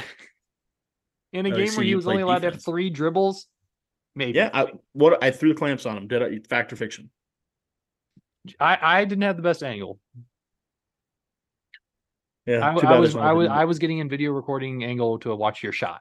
Too bad there's no video of that. Uh, moving on. I will upload the video. moving on. oh Lord. Um, I, I just want to give a word of warning here. Uh, EA Electronic Arts reported that 73% of their revenue last quarter came from live service games. I say this as a warning because I think we're going to hear more about the NCAA football game on Super Bowl Sunday. And I'm putting this out there now for when you have to play Ultimate Team to get like 2009 Tim Tebow. Just be prepared. I- I, I, I we we talked about this once before. I think. I think it's gonna happen. I think that's gonna be so cool. And I don't I want know, them to overdo it. I know they're gonna overdo it. They're going to EA and they overdo it. It's it's a cool concept. College football ultimate team would be so It would be so awesome. cool it would if be it wasn't so if, awesome. if it wasn't EA doing it. I agree. I know, but it's they're gonna and it's I gonna know. be like Tim T. Uh, it's gonna be hard for them, I guess, to, to pay all those people individually though, because technically Tebow was never in the game. Yeah. Like imagine if you could have Tim Tebow They could running the ball with it. Christian McCaffrey and throwing it to Ja'Marr Chase. Yeah. And Barry Sanders is in your backfield. And you've got uh Desmond Howard on defense. I don't know. I'm I'm, I'm just I'm just doing tricks on it at this point, but you, you see my point. No, I. Not disagreeing. It's just it, it- it's EA. That's all I'm saying. It's gonna happen. It's gonna happen. And it's gonna be in the it, it's it's the Speaking real thing of- will be is, is is it going to be in dynasty mode and road to glory and stuff where it's like pay one thousand V bucks or I don't know whatever their tra- whatever their currency is for to guarantee you get this recruit. Yeah. They better let you transition your road to glory into Madden again, though. Oh, they will They certainly. better. Uh, but speaking of big headaches, Jordan, Neuralink, Elon Musk's brain chip company, has implanted the first device in a live human being after only some of the monkeys died. Um, Musk says the brain chip will allow humans to communicate without talking, listen to music simply by thinking of a song title, and treat mental health issues. Doesn't oh. explain how, but he's saying it does. All right, I'm gonna send that guy the that effect power message that would automatically restart an iPhone. I'm gonna I'm gonna think of a song title right now and then just listen to the song by thinking in my head right now without the need for a chip in my brain. Yeah, Jesus Christ. You're, and communicate without talking. Oh my god! Oh, what a loser! What a loser! Bo- Bo- Bozo of the week, the guy who got the, the Neuralink chip. Uh, well, while you said it, my bozo of the week is uh, the mayor of Las Vegas said that the A's stadium plan quote does not make any sense, and that the A's ownership should go back to the drawing board and pitch a new plan in the Bay Area. So they might not be going to Vegas. Unlike the 49ers and Chiefs, they may not be going to Vegas. Oh, Jordan, in front of me here from Bleacher Report Walk Off, I have the worst season by a player for every team since the year 2000 uh, in terms of uh, negative war. Okay. Can you name the Royals' worst uh, player season? So this would have to be a full season. The worst season by a player since 2000 for the Kansas City Royals. Who do you think it is? I get three guesses. Sure. Omar Infante, No. Yuniesky Betancourt. Close, but no. Ooh. Ugh. Do you need the year? If I yeah, give me the year. 2021. Ah, shit. That changes everything. I was trying to think of an obscure guy from when we were or bad when I was younger. Um, God, I don't know who it would have been in 2021. If not, this is gonna be a trick question. It's gonna be like Bobby Witt Jr. or some No, it's not. Um, I'm gonna say final answer because that was um Oh my god, Brian, there's a message in my alphabet.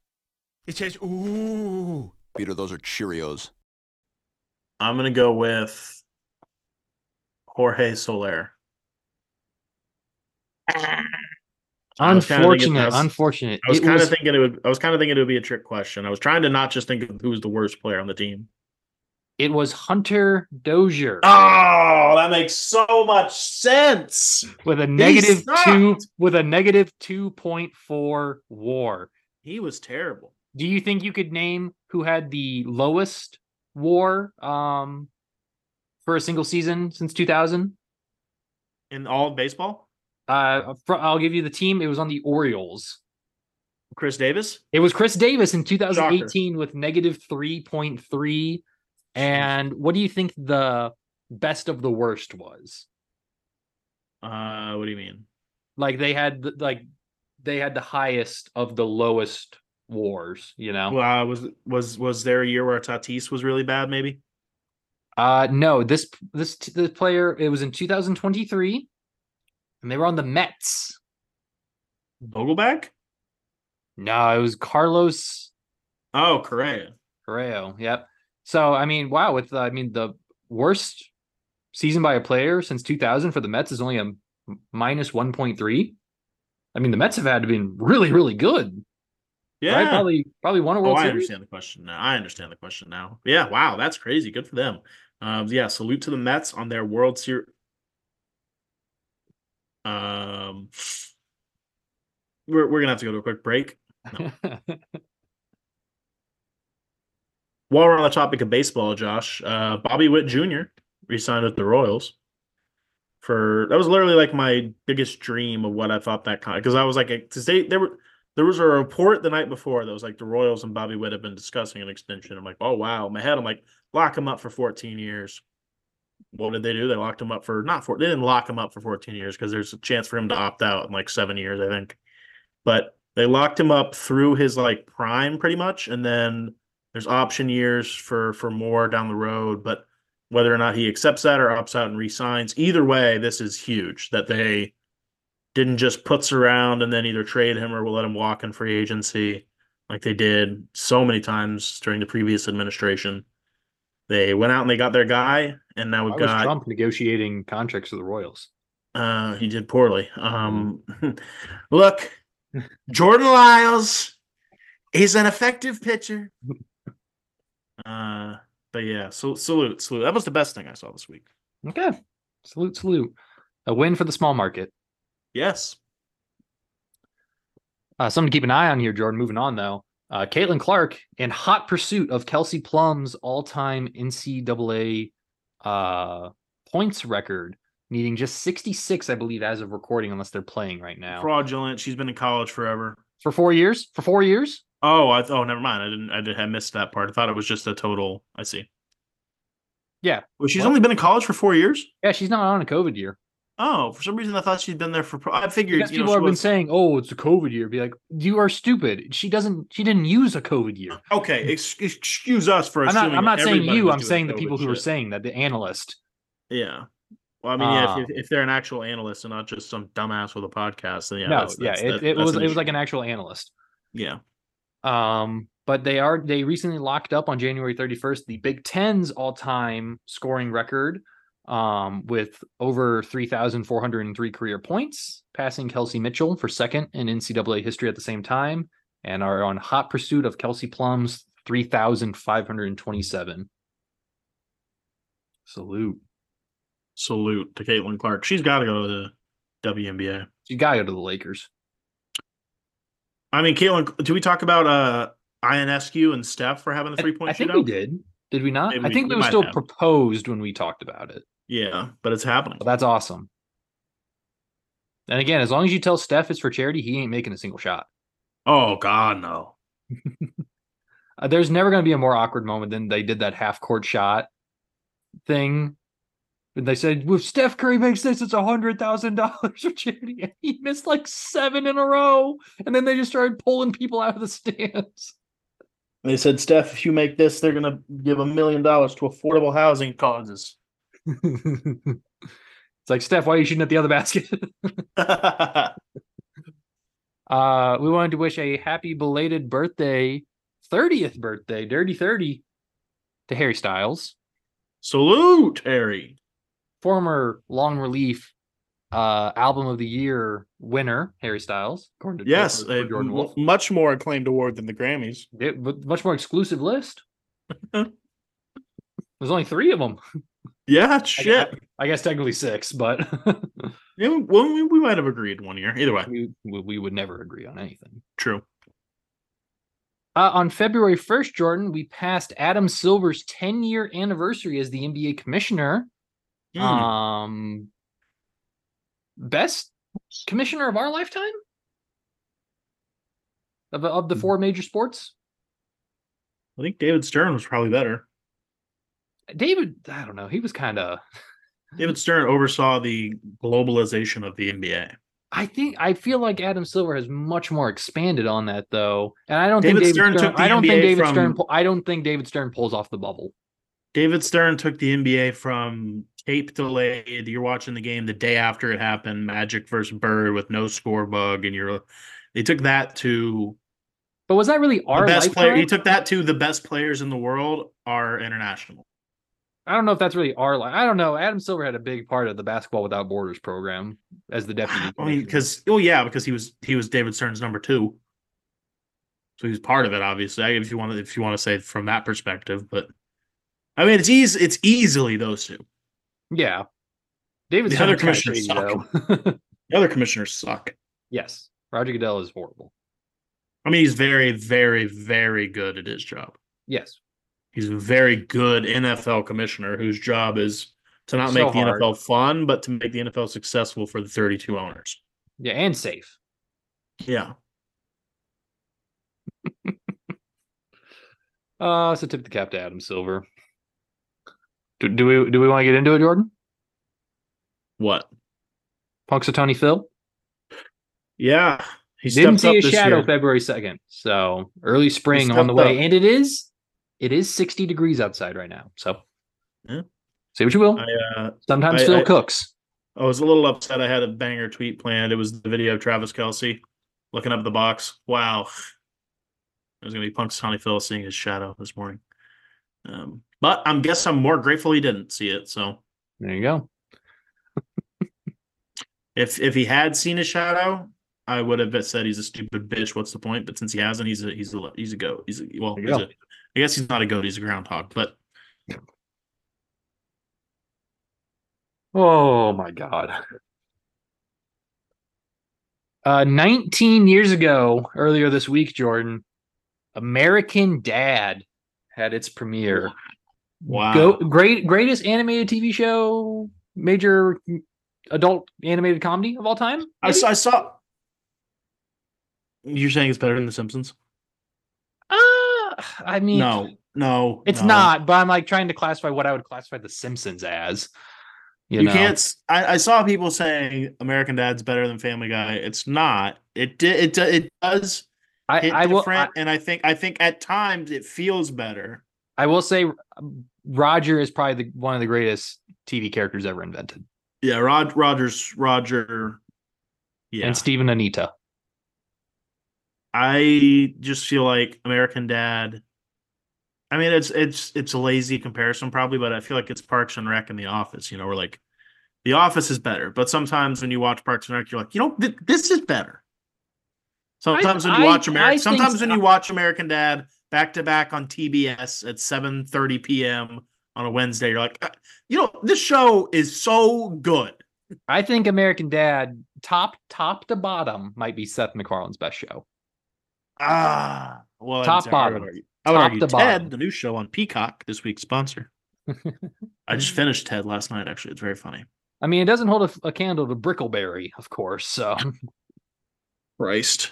uh, I'll always always salute American Dad.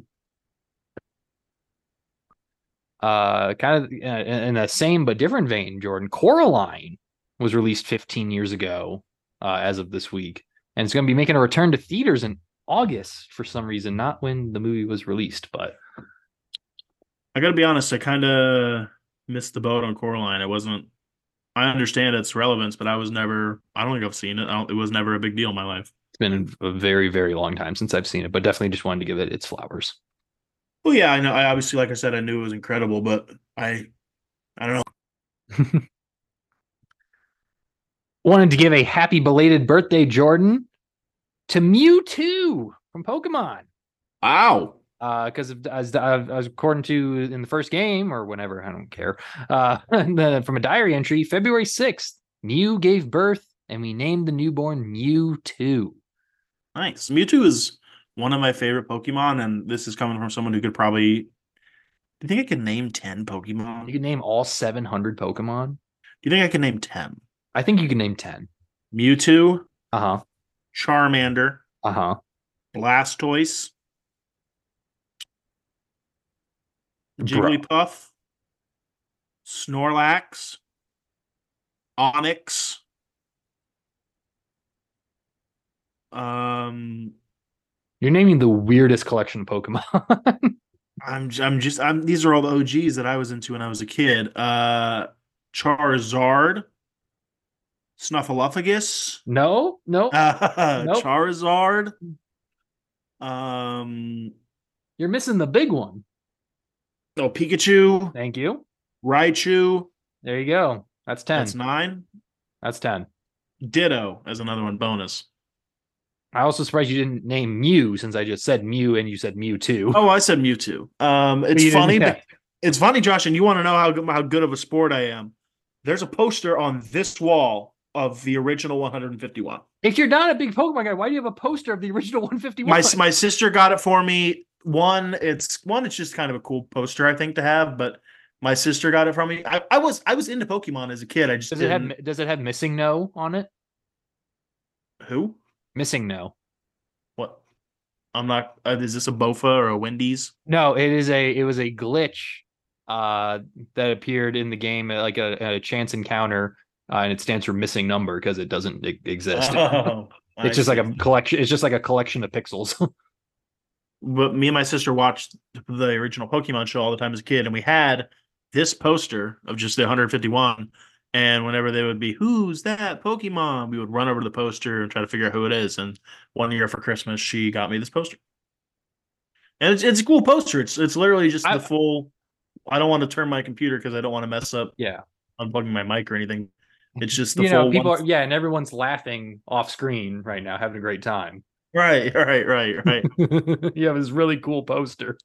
I wish I was more into Pokemon. I wish because I was sort of into Pokemon and pretty into. I wish I had honestly just picked one and put a hundred. I wish I had put a hundred percent of my energy into one of those two. What I, what I uh, what I'm saying is, I, I you were picking like the most random collection of Pokemon because you would pick Blastoise instead of saying like Squirtle. Yeah, I was honestly just you were picking really, I- I- all across the evolutionary spectrum. yeah, I just I was I was really just I don't know. now I'm looking at the poster and there's a bunch. I'm like, how did I not know that one? yeah, when you weren't saying Pikachu, I was like, come on. All right, not say Bulbasaur. Anyway, You seem like a Vileplume kind of guy. no, you're a total freaking Muk. Muk was one of my favorites as a dude, kid. dude, dude, spell muck backwards. Whoa. uh moving on though. I wanted to congratulate the Cincinnati Reds for signing the GOAT um already. uh they just turned 19 years old, but uh the Reds signed Ichiro Kano Hernandez. So congrats. I I I for one welcome our new Cincinnati Red overlords. It's like, uh, let's just walk uh, De- Elly De La Cruz. Uh, who's up next? Uh, Ichiro Kano. Ichiro Kano. That's too much pressure for for a teenager. What will be the basketball equivalent of that? LeBron Kobe? uh, yeah. Uh, as much as I hate to do it, I wanted to. It's not a tip of the cap. I'm not tipping. I'm not. My my hat is remaining perfectly parallel to the ground. Okay. I thought it was pretty cool though. Uh, Jose Altuve is the only player in Major League history to be named to uh, to be named an All Star in both leagues while playing for the same franchise. As a stat that appeared when he recently signed his extension. I did not realize he was on the Astros when they were still in the National League. I did not know that. Huh. That feels like it was much farther away than it actually is. It makes sense because Altuve's been quietly in the league forever. That's what I'm saying. I didn't realize that he was on that Astros team. Hmm. Have we had the debate of is Jose Altuve Hall of Famer? I mean, he, Well, let me rephrase it. Let me rephrase that. the waters will have Jose, definitely will Jose Altuve be voted into the Hall of Fame? the waters have gotten muddied because of the precedent that has been said about cheaters. I I take this. I take the same point. I take the same perspective on this as I do on steroids. Not putting them in the Hall of Fame doesn't erase what they did, and putting them in the Hall of Fame doesn't mean we all are just going to forget about the cheating or forget about the steroids. If Barry Bonds is in the Hall of Fame, that doesn't mean that he he gets his steroids fully res- wiped from the record. My argument, I think knowing what pitch is coming is much more valuable than taking steroids. I mean, Josh, the Hall of Fame is just a piece of metal, it's just a plaque on the wall. Does it really That's matter? true. That's true. It's just a, just a bust. Nick Saban is joining College Game Day as an analyst alongside Reese. Da- we all did. Rece Davis, We called it. Corso, Kirk Herbstreit, Desmond Howard, and Pat McAfee, and will also Yeah. appear on NFL Draft and SEC Media Day coverage. Yeah, we So, called it. We uh, as someone was- pointed out, as someone pointed out, you know, as Lee Corso, you know, gets into the twilight of his career, he can focus on so much more pressing issues for an 88 year old, such as running for president of the United States. or I thought you were going to say managing the Dixon Ticonderoga Pencil Corporation. I mean, he's he, he's already got that under lock. you think you would have to give that up if you ran for president? We made Jimmy Carter sell that peanut farm. yeah. Speaking of which, another quick hit: Donald Trump is currently on trial. To see whether or not he is fit to run for president. No commentary on that. I think he's not. How about that? Oh well, we'll see what the Supreme Court of the United States of America has to say. Thank, thankfully, we have the good ethical compass of Clarence Right. Johnson, of Clarence Thomas to keep us going. Thank you. Yeah, of course. Uh, in much better news, though, 10 years ago, Jordan, the Lego movie released in theaters. Did you go see it? I did not see it in theaters. What? I Good worked in the theater. I Fine worked in the theater. Uh, I worked in the movie theater when this came out. It is up there with my three most hated movies uh, uh, that came out when I worked in the theater because I had to listen to "Everything Is Awesome" so many goddamn times. Everything is cool when you're part of a team, though. That's you know that's the rumor. That's Is that ru- what your boss was telling you? No, he said we're more of a family. Um, I definitely think for, for for forever and always the worst movie that I had to work that came out when I worked the, uh, at the theater is going to be Frozen sing along version. I thought I, I knew there was a musical one you had talked about. Yep, that and Magic Mike Uh, 2 because a woman threw up in a popcorn bucket and she made me clean it up. Just a ridiculous ask of a minor. She made you clean it up. Did you do a little number for her? A Magic Mike inspired number? no, again, I was a minor, I, hey, I so don't know. no. I don't know what the hell you do up there in Illinois. Oh lordy. Uh Christian Bale wanted to give a tip of the cap to. He has broke ground on a 16-year passion project that will bring 12 new homes to foster children in a community that will operate to keep si- siblings in the foster care system together and under the same roof. So that that's some Bruce Wayne shit right there. That is That is some billionaire philanthropy right there. pretty Uh, cool. yeah, so definitely shout out to Christian Bale and J- Jordan. Jordan, we got to talk about it. We got to talk about it. Okay. Run from it. Hide from it. It all it all happens in the end. He is inevitable.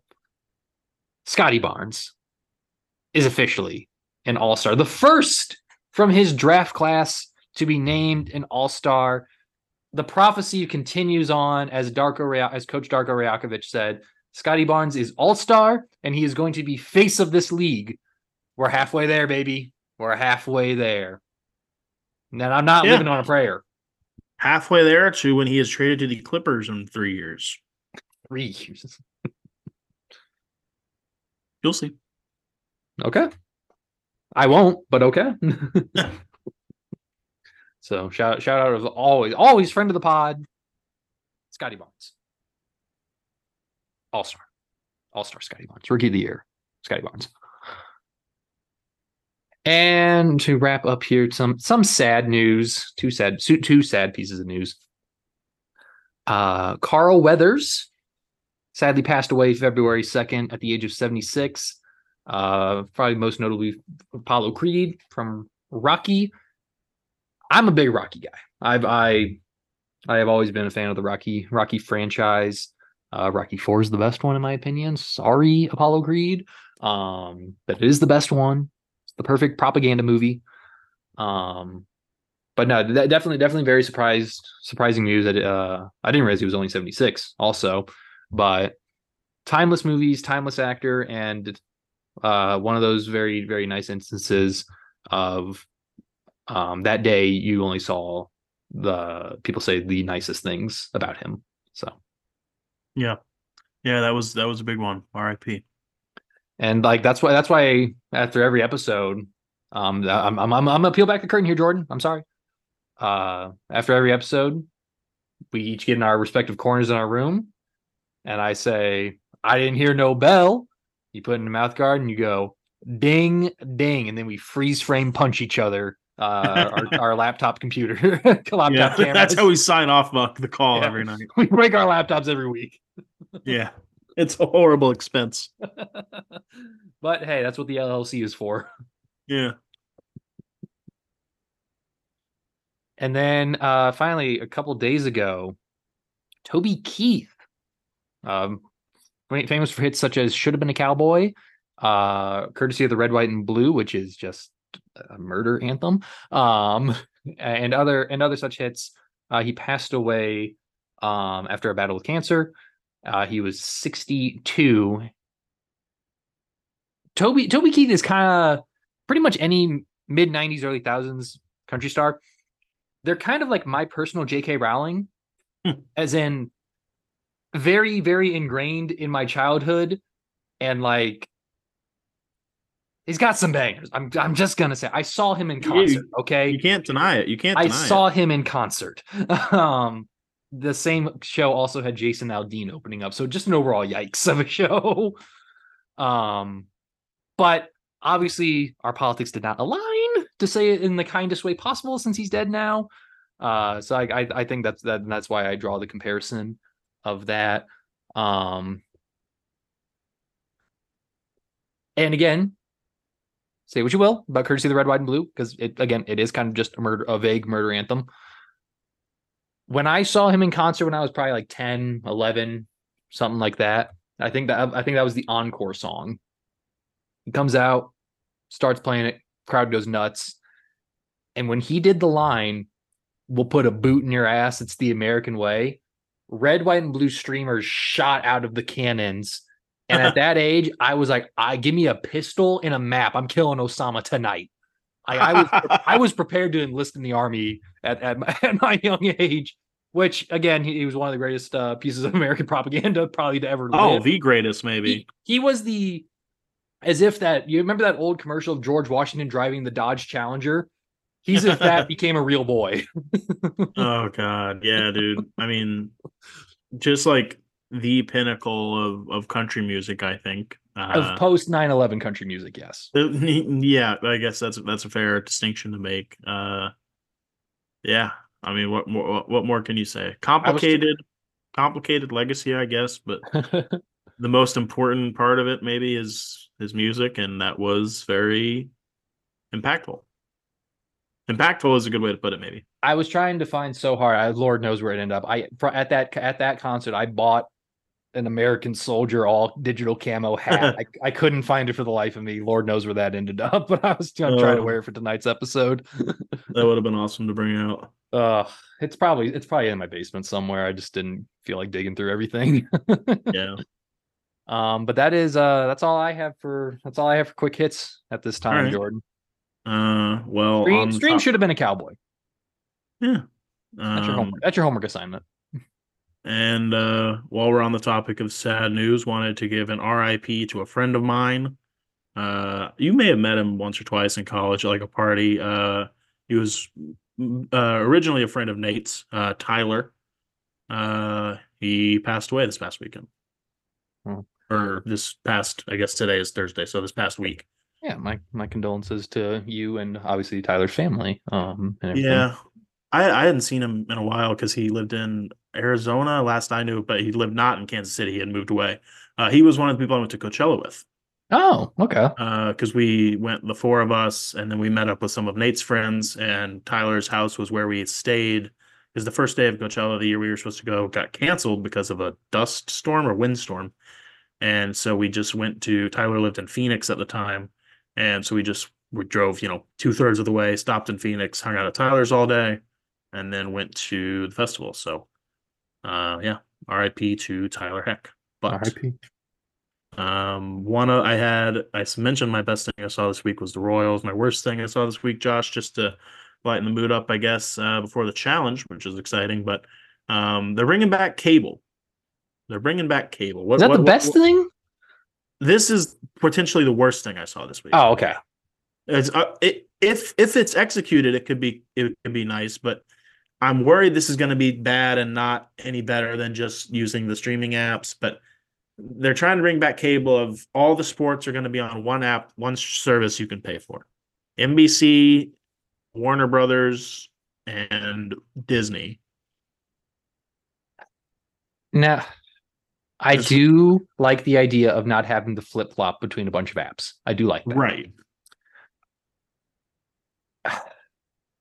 But like, if I if, don't, but if this is it, is it it's really gonna it's really gonna be like packages like I have to opt in to pay for certain streaming services for the titles to appear.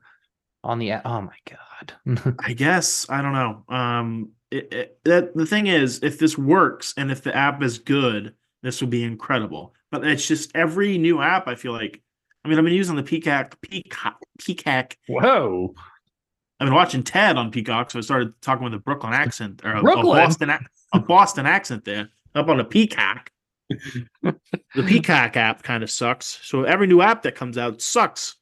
Yeah, the Paramount Prime- app sucks. The Paramount Prime app, sucks. the Paramount TV app is unusable. How are they all? ESPN has been asked for. Um, Dude, a ESPN a has decade. never gotten better. It has only regressed. Every single app has gotten better. Yeah, the HBO app is fine. Hulu is is is is rock solid. Netflix, I don't know. So we'll, we'll see what they can do here. We'll see what they can do. The ESPN app is dog water though, so hopefully they're not Oh, in yeah. charge of making it. Oh yeah. Um, Hopefully they get the Quibi people in charge of it. uh, I do have a challenge though this week, Josh. Super Bowl challenge. Okay. Super I've got Bowl. I've got ten questions here. It's an over under challenge. Ooh. is the stadium capacity for the Super Bowl over under 70,000. See, Allegiant Stadium is very, very new. Allegiant plane company likes to cram a lot of people into a small space. I'm gonna say over 70. Correct. 71,835. Let's go. Let's go. But uh one point to Josh. Is the winner's check value, the check that the winners of the Super Bowl all get, is it over or under 200,000? I'm gonna say under It is under. It is under. poverty league. $164,000 winner's check, which is kind of hilarious when you think about it. Like Travis Kelce's going to get that. Yeah. Uh, lowest cost of a resale ticket on game time when I was making this list earlier. I looked up Super Bowl tickets on game time. What was the cheapest ticket? Was it over or under $6,000? I'm gonna say under. I think I saw someone on SeatGeek that were four thousand. It was $6,016. It was just over. Jesus. So that's 2-1 for you. but That was on that was on game time, which is the easiest to use and cheapest ticketing app. Guys, if you're going to events, you gotta be using the game time app. That's what I've always said, Jordan. And like, well, yeah, surely it's really hard to transfer tickets to people, right? I haven't always You know- explained it to people. If only there was a way to maybe text them. On a lot of those other apps, that's the case, but on game time, it's super easy. Folks. Let's go long. Uh, two to one. Average num. This one I thought was an interesting stat. This was on all. fr- Most of these were from a uh, infographic I found on on WalletHub.com, I think. But uh, average number of people at a Super Bowl party is it over under ten? I gotta say under. That's a lot of people for an average. It's over. Apparently, fourteen is the average. Apparently, Oh apparently. my god, that's too much. That's too many people. How many chicken wings will be eaten this year on Super Bowl Sunday? Over I don't, e- under? I don't even need a number. Give me the over. It's the over. I was gonna say over under a billion. It's one point four five billion. The cost of a thirty second Super Bowl ad this year over under eight million. well, with inflation, I'm gonna go the over.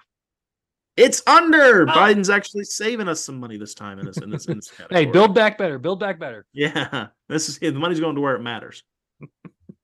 the amount, total amount expected to be bet on Super Bowl LVIII, which sidebar one of the worst uh, Roman numerals we've had in a while. Dude, so bad. We need to move away from the Roman numeral. I don't know. I think that this is cool. I think this is the only it's the only anyway. Over under five hundred million. Have we already passed the Roman numeral for live? Yeah, that was the first Super Bowl the Chiefs won. Oh yeah, see, yeah, see, see, see, oh, see, really makes you wonder who's pulling the strings. Live The tour. Live- the Live Tour Super Bowl. And Taylor Swift is playing right now in Japan. So you Hmm. think this is a multinational conspiracy? makes makes you think. It makes you think. They're bringing us down from the east and the west. Um, I did not hear the number, but I'm gonna say the over. It is. I, I tried to I tried to deke you out there. I said over under 500 million. It's actually 1.3 billion. Oh yeah, no. Um I think it's 3-3 tied or maybe fourth. I don't know. The last one's worth 100 points, so it Yeah, doesn't really exactly. matter. So it doesn't matter. Uh we'll say you have the 4-3 lead. Amount paid by Allegiant for stadium naming rights? Is it over on and this is over the course of 30 year lease? Okay. Is it over under 250 million? I'm gonna say the over because it was a brand new stadium in a market like Vegas. I gotta say the over there. It is. It's 675 over 30 years. That's insane. And Allegiant is not a very good company to be doing. No, that. but Allegiant Stadium is a is a damn good stadium name. it is. If you're if if, if it's gonna be named after a company, that's a damn good company. pretty good one. That's pretty because that sounds like pretty like you know That tough. sounds like a stadium. right. Um, It's like second to Heinz- last one like here. Heinz Field. Second to last one here. Weight of the Lombardi Trophy Oh God. over under ten pounds. I kind of want to go over here because Gr- uh, Brady had to use two hands to throw it when he was drunk. And Travis Uh, Kelce spiked his. That's true. Give me the over. It's under. It's only six point seven pounds. cheap ass piece of metal. Right. Can we Well, talk yeah, about how the Lombardi's kind of ugly? It is just no. I think it might be the best of the big three sports trophies. That's the well, but first of all, I said big three. The big four, the Stanley Cup stands on its own. Yeah. Uh, yeah. Yeah, yeah. Baseball's. I mean, does the Stanley Cup mid. really look that cool, or is, it just cool because there's only one of them? I I mean, think it's cool because it's the same one every time. I think well, it's so big, and I think yeah, I think all of it goes together. The If crystal make one- football, the crystal football they used to have was the best in college football. Yeah, until it kept breaking. The college football playoff is one is No, no, those were always pranks. Those were always pranks. the college football one is definitely the worst. Um, The current one, yes. yeah, the current one. I, I, uh, uh, but I've, I've said this once. I've said it a thousand times, probably a million times. Um, if I could make one inanimate object come to life, it's the Stanley Cup. I need to hear the stories that thing could tell. Nice. Yeah.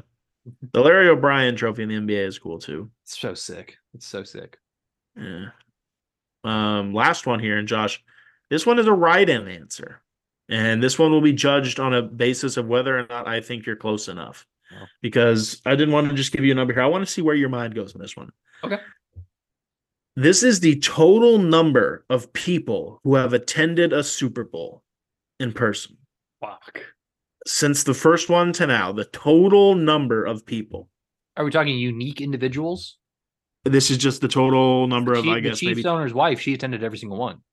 this is the tickets sold. Maybe then, I guess either you you, understand what I'm saying. Yes. Good lord. So there's been what, 55? Four? Close 58. This is 58. It's close to 60. 58. Yeah. LBII. Oh, I'm good well, at Roman numerals. I'm good at Roman numerals. That's something I've always been proud about myself. I've been good at Roman numerals and state capitals my whole life. Cool, Caesar.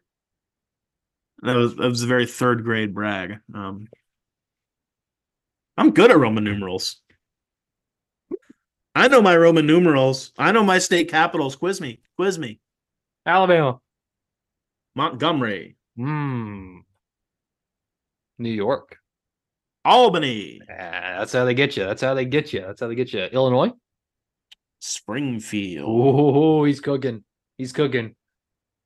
52 more to go. You're stalling because you don't know the total number of people who have attended a Yeah, Super no shit. I'm gonna. s- And hey, if you get it direct on, if you get it dead on, I will Venmo you 50 bucks. uh, God, I don't know how big stadiums were back in the day. I'm gonna say, what's the range I get of error, margin of error? Uh, again, it'll be subjective. I'm gonna say five million. I'll give it to you. The answer is 4,322,917. I'll take that. I'll take that. That's a win for you there because if you, I was hoping you would have said like 84 million, or I was hoping you would have been way off. nah, stadiums can only fit like 50, 60,000 modern days. Those old ones were not holding that many people. Yeah, that's crazy though. Because yeah, how many people were at like Super Bowl? Super Bowl one cracked off. Super Bowls Only probably one through five are probably awesome, and then you, Only there's probably a lull around Only like one Bowl recording eight. of Super Bowl one in history. Did you know that? There's what? Only one recording of Super Bowl one in history because CBS like taped over Is- it. Did they tape over the Wilt hundred point game originally? Uh, yeah, I think so. Second time we reference that this episode. That's that's a full circle moment right there, folks. So 98 more references to go. 98 bottles of beer on the wall. Um. I don't think that was a hey. I don't think that deserved a heyo. I, I take it. I take back what I said. Actually, I rescind my previous comment. Oh, hey. Um, but all right, Josh. Any any final final parting shots for the people here? Um, nothing, nothing too crazy. I mean, obviously, got the Super Bowl coming up, so I mean, you know, Oh, oh, I'm we've got a we've got a last minute. Uh, wow, this is actually really cool. Uh, the Pro Football Hall of Fame class was just announced. oh yeah, I saw that Devin Hester was leaked to be in it. I'll Uh, read it to you. It's Julius Peppers has made the Hall of Fame. Dwight Freeney has made the Hall of Fame. This one's surprising to me. Andre Johnson made it. Whoa! I voted for him when we did it a few weeks ago. Patrick Willis, uh, Steve McMichael, Randy Gradishar, and yes, Devin Hester has made the Hall of Fame. That is awesome. I remember being skeptical that he would make it. Yeah, no, that's hell yeah, very deserved, very deserved. Devin Hester is a Hall of Famer. Hell yeah. Uh, I guess just to sum up the rest of the NFL honors here, uh, Myles Garrett won Defensive Player of the Year over T.J. Watt. wow. Yeah, not surprising. Uh, so yeah, just to run through the NFL honors here real quick, Chris, while we're on the topic. CMC won Offensive Player of the Year, which is kind of the non-quarterback MVP. Uh, so him being out Tyreek, what are your thoughts on that? Not surprised at all. Surprised at all? I have nothing but respect for Christian McCaffrey. Uh, Rams got robbed in Offensive Rookie of the Year and Defensive Rookie of the Year. That's kind of bullshit. Uh, Kobie Turner was absolutely the Defensive Rookie of the Year. I, I don't believe there was any doubt about that. And Kevin Stefanski won Coach of the Year. That's surprising. A little bit surprising. That's surprising. Wow. Uh, yeah, it's weird because it was a year where there were a few people you could have voted for, so I guess people kind of split the vote a little bit. Um, anything else? Um, just hope everyone has a very safe Super Bowl party. Please drink responsibly, drive safe. Yes. Um, I know we joke a lot about closing your eyes while driving. Don't. You won't be listening to this. You won't be listening to this after the Super Bowl. Probably you'll be either listening to it beforehand or by finishing the episode later in the week. I feel like if, I feel Um, like after the Super Bowl ends, you're not going to be putting this on. You, you know, this yeah. no one's to be listening to this pod on the drive home from the Super Bowl party. unless the, unless a 49ers fan really wants to listen to you, you be so confident. I don't know. I don't. Um, I don't think that, any if they win. 49ers fans listen to this podcast, and if they No. do, go on, get get. shoo, shoo, shoo, shoo, get out of here. Can't can't you see no one wants you here? um other than other than that, uh my recommendation of the week, no, uh True Detective Night Country. Uh they only had two episodes left in this season. Uh highly, highly, highly, highly recommend. Jordan, have you been have you been watching? no, I've not. I, I need to. I I, I, watched the first. it. I watched the first season, and it was really good. And I was like, I'm need to start watching the fourth, and I haven't gotten to it yet. But Wha- wha- I, I, I, I, I do I do have a problem with the show. So this season is starring Jodie Foster. sure. I just wish there was something I could do to like get her attention to let her know how cool I think she is. I just want to get on her radar, but I just don't know how. I just don't know how. Oh, oh, um. Okay, thank you. So if you have any Uh, ideas, please sound off on the on our, our Twitter at Long Cast. yes. uh, yes. at by Jordan Wolf or at Ashman Josh. Uh, Yes. Please leave it in your five star review of the podcast on Spotify or Apple Podcast.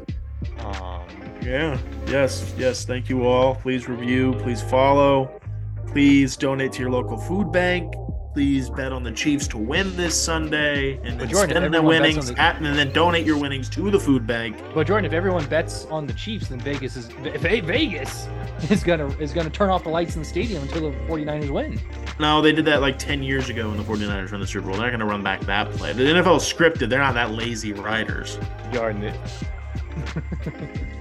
Thank you all. We love you. Go Chiefs. We'll see you next week.